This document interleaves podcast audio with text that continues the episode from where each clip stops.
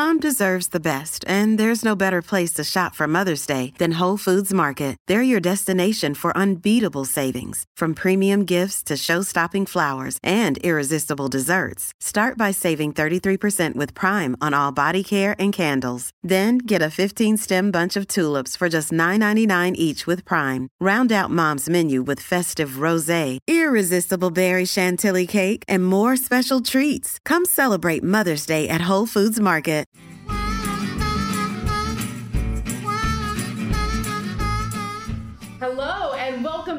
Florida Foodie. I'm your host, Lisa Bell. And I'm Candace Campos, and we're just so happy to be joined today.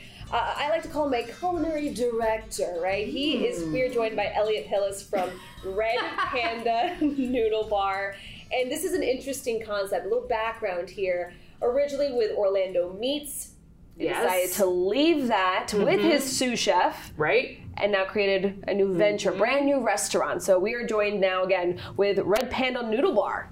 So, welcome to Florida Foodie. Thank you so much for joining us. Thank now, you you are a bit of a unicorn because you are a f- original Floridian, born and raised in Winter Park, Florida. Yes. That is very strange. So, welcome. Born in Winter Park Hospital too. Oh, that's so awesome. Seth, we, so many people we meet, obviously, you know, have only lived in the state for just a few years, but you've been here, you've traveled the country, Mm-hmm. worked in a restaurant here, and now you have Red Panda Noodle. Yeah. Tell us what Red Panda Noodle is. Red Panda Noodle is a is an expression of like an actual noodle shop as opposed to being a more focused like ramen shop or a pho shop or that kind of thing. We're we're mainly focused on the concept of noodles as a vehicle for our expression rather than a particular style of noodle. So, does everything on your menu have a noodle in it?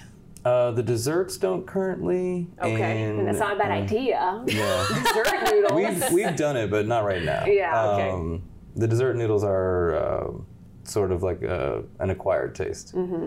but yeah, everything we do does have noodles, I believe, after a fashion right now. Okay. Yeah. And you, of course, taking your chef with you from Orlando Meats, so that you, you call it like more of a marriage. When I was asking you before, I'm like, is he your sous chef? Is he your? I mean, you said it's kind of like a marriage. Yeah, well, we met at um, we met at the Smiling Bison, and we started like a week apart from each other. And I ended up taking the sous chef position there, and then eventually, eventually the chef de cuisine position there. And he moved right along with me there. And then when we left, we actually wanted to open another restaurant, but we ended up with Orlando Meats, and then we did five years of that. And now uh, we decided to leave, and we took pretty much everybody with us. So the whole of Orlando Meats staff is still employed by us. Yeah, the family continues. Yeah. Yes. So. So you are looking now to open a brick and mortar store restaurant Mm-hmm. uh, somewhere in Central Florida. It's top secret right now. Uh, we're being a little coy about it. Okay. okay. Okay. In the meantime, you're running pop-ups. We're doing pop-ups. We just purchased a truck um, Okay. that we're outfitting as a food truck, so we can travel farther, do more, carry more stock. Um, we sell out constantly, so we're basically only limited by our production. Um, so the next logical step is just to be bigger, and we can do that in a truck while we still flesh out our restaurant without having to rush into anything, especially in this climate. You know. Yeah. And you, it sounds like you're very, uh, very strategic in all of this. We try to be. Yeah. Like, um, I think Seth and I both spent our, the early part of our career doing like a fool's rush in kind of thing. Like, whatever seemed like fun, we're just like, okay, we're gonna do it. And then when there's very little money involved, when you're a broke line cook, it doesn't really matter because what are you gonna lose? Like two dollars? like Right. my my whole bank account was eight dollars at the time, but. Like now, when you're dealing with hundreds of thousands of dollars, there's a little bit more planning. Like, okay, this is other people's money. This is like concepts that we have to flesh out and like more more mature at least Mm-hmm. you know i think we've been together for like seven years so or six or seven years so, So, how does that work? Because I think about people who are inspired by people like you and maybe want to have, you know, their own restaurant or a food truck or start doing pop-ups. Um, but where do you even begin in terms of getting partners and getting investors and being able to take it to that next level? How do you get your foot in the door with something like that? all of it happened very organically for us so um, all of our even prospective um, investors that we've had through the years have all been clientele or guests of one time or another you strike up a conversation Yeah. at the chef's table or they have a question for the chef and oh you talk to them and they get your number some way or the other, and you end up hanging out with them, and then they're like, "Hey, if you ever want to open another restaurant, like give me a call." And so we've got a few angel investors that are interested in that way, and then we have very supportive parents that are saying, you know, if you want to do this, we're retiring very soon, and we've got some cash to play with, so. So, know. and when you look for a potential brick and mortar location Mm-hmm. in Central Florida, you kind of touched on this is an interesting time that we're in. We have sky high inflation, we have supply chain issues, we have labor shortages. Who knows, you know, what's going to happen with the economy? Where do you even begin in terms of like scouting a location and trying to figure out what would be a successful spot for you? For us, it's mainly about familiarity. Um, so we look at a location that we can control and that the clientele will enjoy us, or at least we hope that they will enjoy us. Um, we're not trying to go to like Geneva or Altamonte. I don't think that that's like a really good match. But by UCF would be nice. By Full Sail, that's a younger clientele. It's a we're at a lower price point, so we're not super fancy, and they could they could come to us three nights a week and not break the bank, you know. And so that's the first thing. The second thing is obviously rent versus like what we have for labor. And we're a very very tight knit organization, and so we haven't let a new employee in in like a year for Yeah. any length of time. Yeah. And so when they're there, they're there for two to three years. And is it true that every employee is salaried? yes. How, I mean, tell us the reasoning behind that. um, it it indicates a level of commitment um, that like they're gonna do. We're giving them everything we possibly can. Every single dollar that's allotted to them is the most that we can afford use to afford them. Yeah. And at the same time, we expect the most that they're able to give us, and that's a more equitable arrangement rather than I'm going to pay you per hour, so I'm going to try to get as much as I can from you out of those eight hour shifts. But if I, you know, if you're on salary and I just want to give you a little call and say, hey, do you mind pulling this out of the walk in because mm-hmm. you live two minutes away? Or, hey, can you pick this up from Publix? Or because we ran out of this thing or whatever it is, then they're more likely to be responsible and to take ownership of it because they are they're invested in a way that's not strictly monetary because they know their bills are paid. They know exactly how much they're going to make, and it's more Yeah. comfortable for them. That's nice. So you went from you went from meats now to nudes. So The meat thing was by accident, Right. In fairness, so what is it about noodles? Because you seem to be very into noodles. yeah. Um, so we we started developing our pasta program back at Smiling Bison, and um, it's something that I've always been interested in. Like I have a very um, racially diverse family, a lot of it adopted in, married in, you know, whatever. Um, and being able to experience like pho and and ramen at a very young age, like I learned to use chopsticks before I've really started cementing proper memories. Okay. So um, it was just a natural course of my life. Focusing on noodles is that they're a vehicle. Well, first off, they're, they're comfort food in any society, but they're a vehicle for so many options in much the same way that a pizza can have like an infinite number of combinations Right. of toppings. You can have a noodle and that's expressed upon a myriad of ingredients and like depending on the time of year this could be a cold noodle this could be a hot noodle this could be spicy or creamy or, or any combination of all of those things and it just excites us to be able to have this like blank canvas that is also so deep and richly bounded by history so like i don't know how nerdy you want to get here but like Let's get nerdy. Let's get it. so, um, when you're looking at the spectra that is noodles, right? You have from very low hydration, especially let's go with just Asian noodles in this instance because it's like flour, water, salt. Um, you have the least hydration, which is going to be on the ramen scale, and that also have an alkalizing agent to make it chewier. And then the most hydration, you're looking at uh, like yopo mian or la mian. These are like hand pulled noodles, and the hydration is around 50% for that, and ramen's going to be like around 28 to 35% hydration, meaning the content of water versus flour. Um, that every every little tick, an infinite number of variations exist across that, and dead in the center is going to be udon, right? Um, and we work all the way across, but like yopo is one of those poverty like formed uh, farmer foods. Yeah. It's just filling. yeah, it's it's very because of its like high hydration, the way that it swells. the way that it chews, it's very meat-like in its construct, and so you might have, uh, let's say, very little vegetables, but you've got a nutrient-rich ferment, which we're also quite big into fermentation. So you might have a nutrient-rich uh, ferment to help like all the the nutrients that you need to get on a daily basis, and your stomach's going to be full of like these really, really toothsome and unctuous, like body full of noodles. Okay. And so So I'm assuming Yeah. you make all of these different yes, noodles. we make all the noodles. And where do you make them and how long is that process? Each one has its own timetable. Like the yopa chamian takes about two days. So you form form the dough, then you portion the dough into each individual noodle because every one noodle is a portion. So it starts as 180 grams, and then as it goes on, it gains weight from introduction of moisture. Um, but like ramen, you can make in 30 minutes. so do your noodles go from ramen all the way to Yeah, like the full um, spectrum of noodles?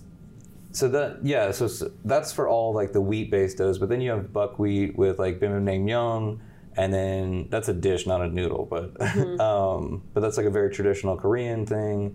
Um, we do tabaki, which is another Korean. It's a rice cake, so it's like a little stick of rice, like this big.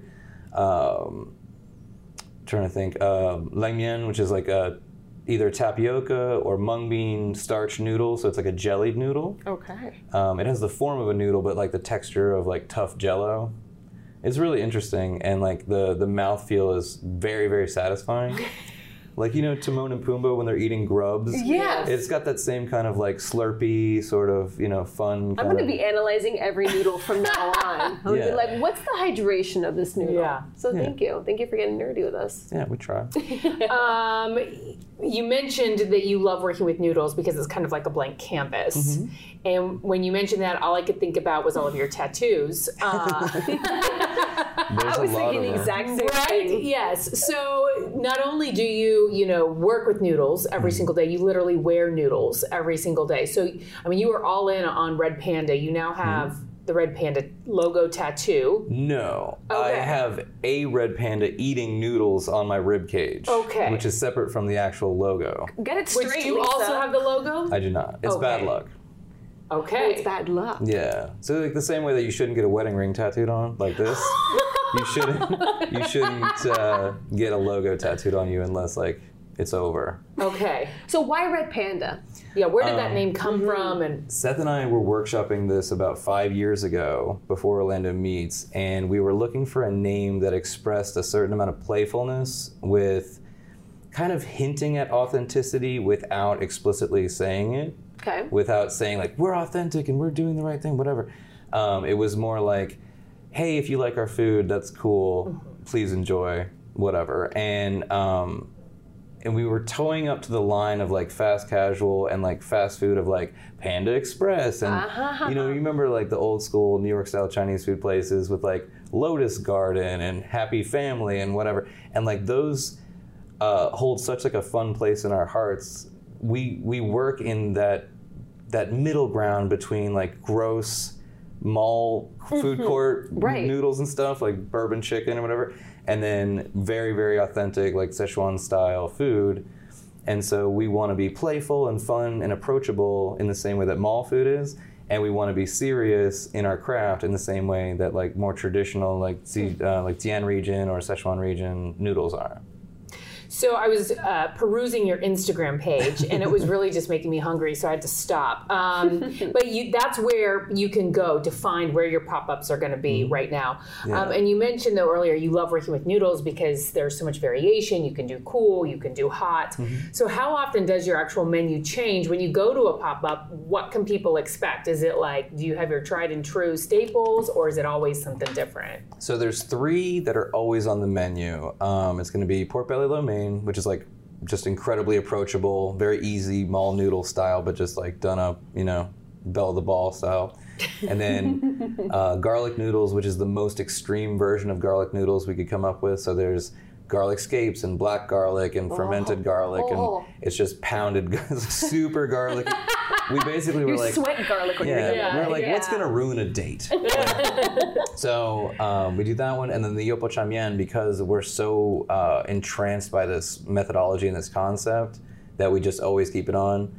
Um, and then everything else kind of moves around it. Uh, we just invented Fingers crossed.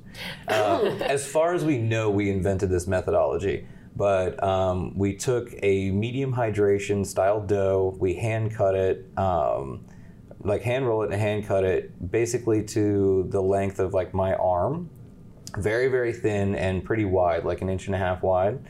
And then we skewer this kind of like zigzag across on a skewer, and we grill it on a binchotan style grill. What? Yeah, you can look on Instagram. Um, we grill it on a binchotan style grill, and then we have uh, right now we're going to change the set and the concept eventually. But what we're working on now is uh, a burnt scallion aioli and rosong, which is fried out pork. So it's like if if cotton candy was made of pork. So um, and that. To our knowledge, we invented this methodology. We've been looking and trying to, excuse me, We've been looking and trying to find any verification that it's existed before, but we haven't found it. So we've tentatively named it uh, kalshu, which means grilled books, because the, the way that the noodles are bunched up, it looks like the binding of a book um, in Mandarin. And so that's. I feel like that should be right now. popular at UCF. You know, It's in, students. we sell out of it, whatever we do. yeah. Yeah. Um, yeah, I think the last pop up we did, we sold like 37 orders, which is all we- we could physically make. Mm-hmm. So, um, yeah, it's really popular and it's really interesting. It's very Instagrammable. You know what I mean? It's Right, yeah. pull. Yeah, I mean, running your pop ups, where do you actually cook all this stuff? Uh, right now, our commissary is at uh, Tuffy's in Sanford. So, shout out to Dan from Okay. I love Tuffy's. Yeah, so we Fun actually started as a consultant for Tuffy's to reinvigorate their restaurant after Swine and Sons left. So we opened their kitchen and we wanted it to be a cohesive part of Tuffy's. Tuffy's has a restaurant. So we did that and Dan was so cool and awesome. We were like, "Hey, you want to hang out some more?" and so we were hanging out some more and things we just were always at the kitchen. We started using it as a commissary and the relationship is just peas and carrots. Uh, We see the same, you know, the same problems, the same solutions. Everything's been fantastic, and so we just kind of hang out in Sanford now. And how do you come up with the pop ups? Um, there's like a Is there a strategy of where you're hitting? well, there's a culture. You know what I mean? Like everything else. So um, Some people have also said it's very political. Do you find that like being accepted into certain locations? no, I'm friendly with everybody. Okay. So like Good answer. the one, no, no, no, like uh, Jordan that does. Um, shout out to him. Jordan that does. this is uh, why you're so popular. Yeah. Shout try, out. try to be, Yeah. you know, you try to be apolitical. I'd like to just serve food and be nice to people. But Right. so but it is a family. I mean, it Yeah. is. Uh, there's a lot of stuff. So uh, MAM Events has always been great to us. Jordan from Parking Lot Party. Uh, we haven't been able to make it in because we don't have our food truck operational yet. But Fallon from uh, Tasty Takeover is very talented. She also owns a Toit Boutique. Okay. Um, she's doing cool stuff. Um, yeah, just everybody that's hosting these events, they're they're a much larger venue, and we get to be a part of that. And then there's also the smaller events. We're always at Red Light. Red Light. Shout out to Brent. Uh, the guys from Tactical are always amazing.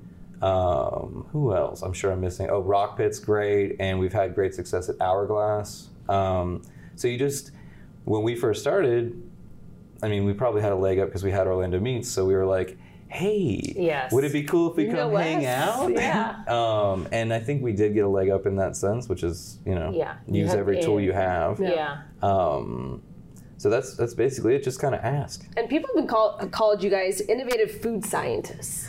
We- what do you think about that? I enjoy the moniker. Yeah. Um, it's it's interesting. Like I have no formal education, and uh, like Seth did go to culinary school, but I didn't. I started in the dish pit and just did my thing. And so we come at it from different perspectives. And I studied, like literally, just bought several thousand dollars worth of books, and was like, okay, well, I'm just going to read these. I'm going to watch as much as I can. I'm going to learn from everybody.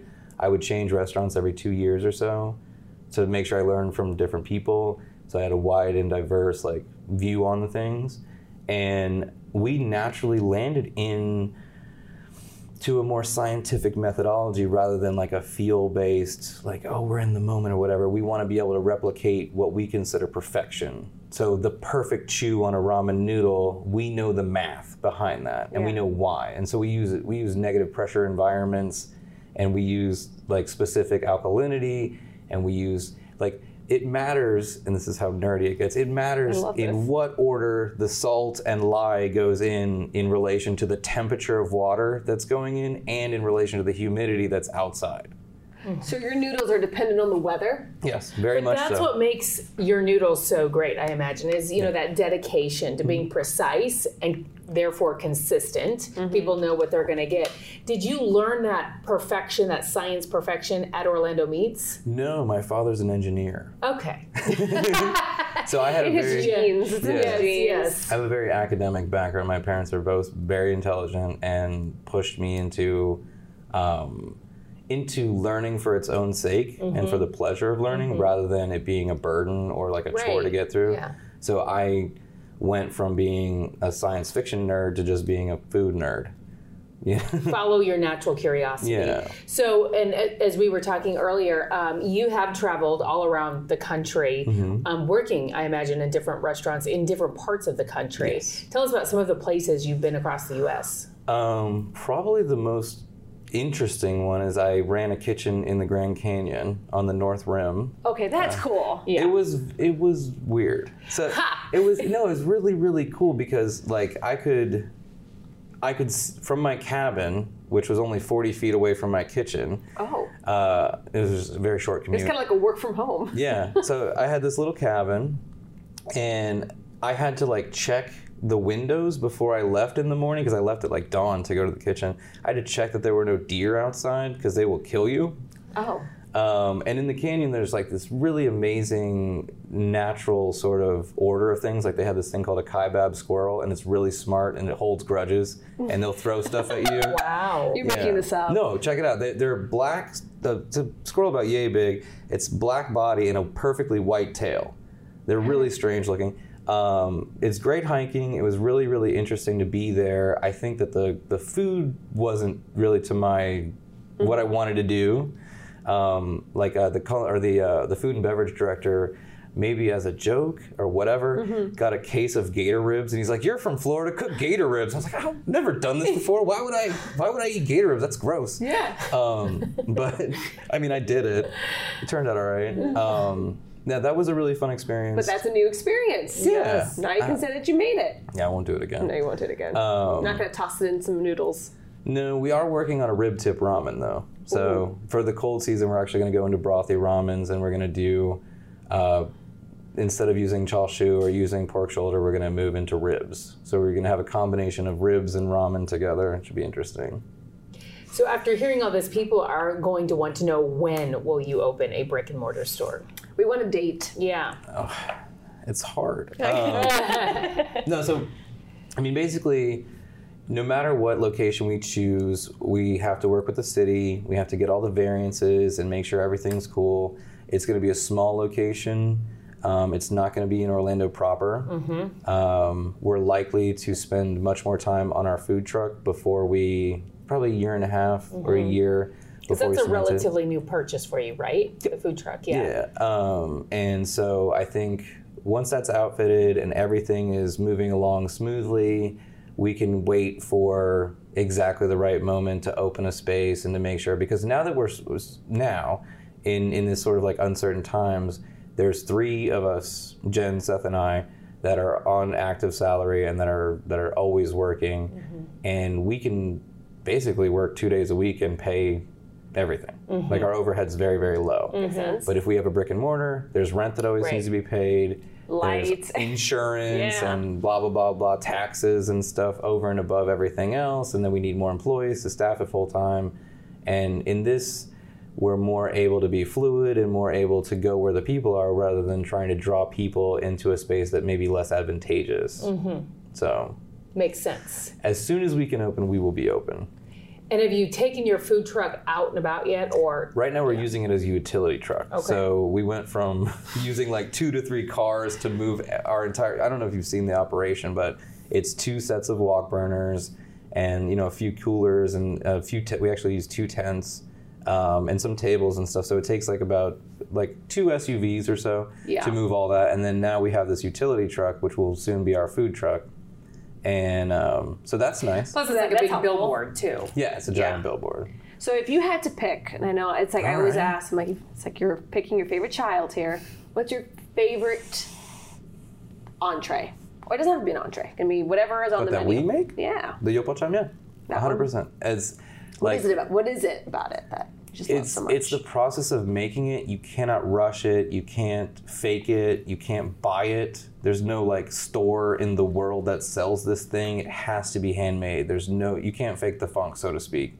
And like Seth and I have been playing with it, and I think if you look on Instagram, we did Cat's Cradle with it because it's so long. oh, funny. So that you know, like we're doing the pulling thing, and it's it's a pretty structurally sound noodle, and so we've got this, you know, there's about 12 feet long, and we're kind of pulling it and moving it through, and being able to have a conversation with the ingredients in that way is so endearing. And then on top of just the noodle, the dojer, the uh, chili crisp that we use, uh, sometimes called gaozu, I think.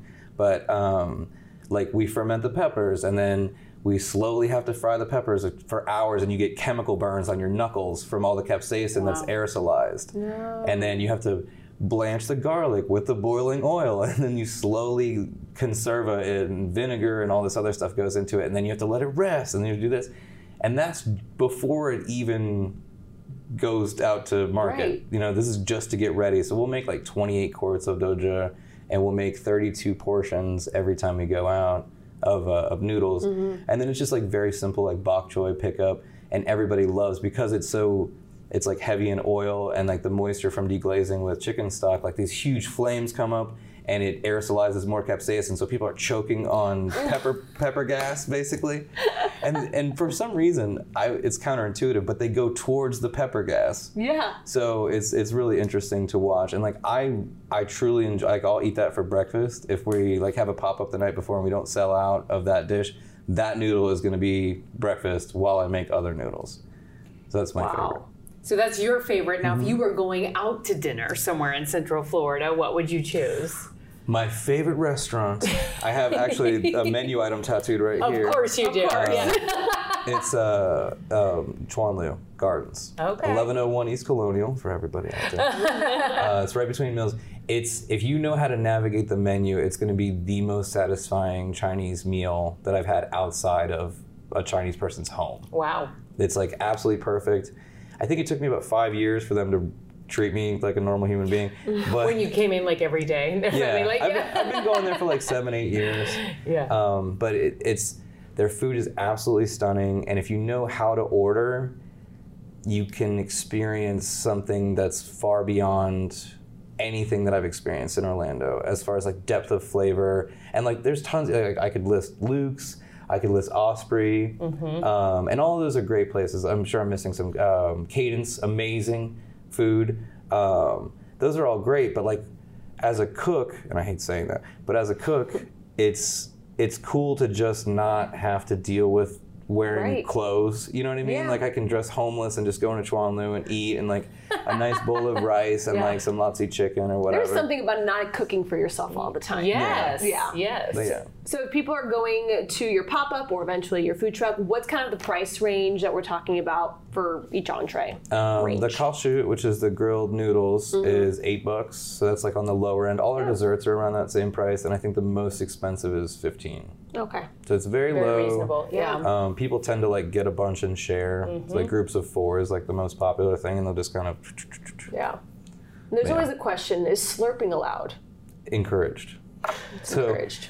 so this is What about taking like the whole bowl and going? yeah. You should It's like the proper way Yeah. to eat a bowl of noodles is to cradle it in one hand, Cradle it. chopsticks in the other. okay. And so you should be able to pull it to your chest and up and bring the noodles to your mouth. Okay. Um, and that'll like that's the most expeditious and Not clean way to do it. the plate, Yeah, not don't o- like this. Like Yeah. you want it to be up. In the same way that like you hold a bowl of rice. You know what I mean? And, like Mm-hmm. you pick entree and stuff. And I feel like that cuts down on the spillage that's going on. Yeah. But I mean, I'm sure there's vi- yeah, there's videos on on on YouTube and on Instagram of me. I can eat a bowl of ramen in just under two minutes. So, wow.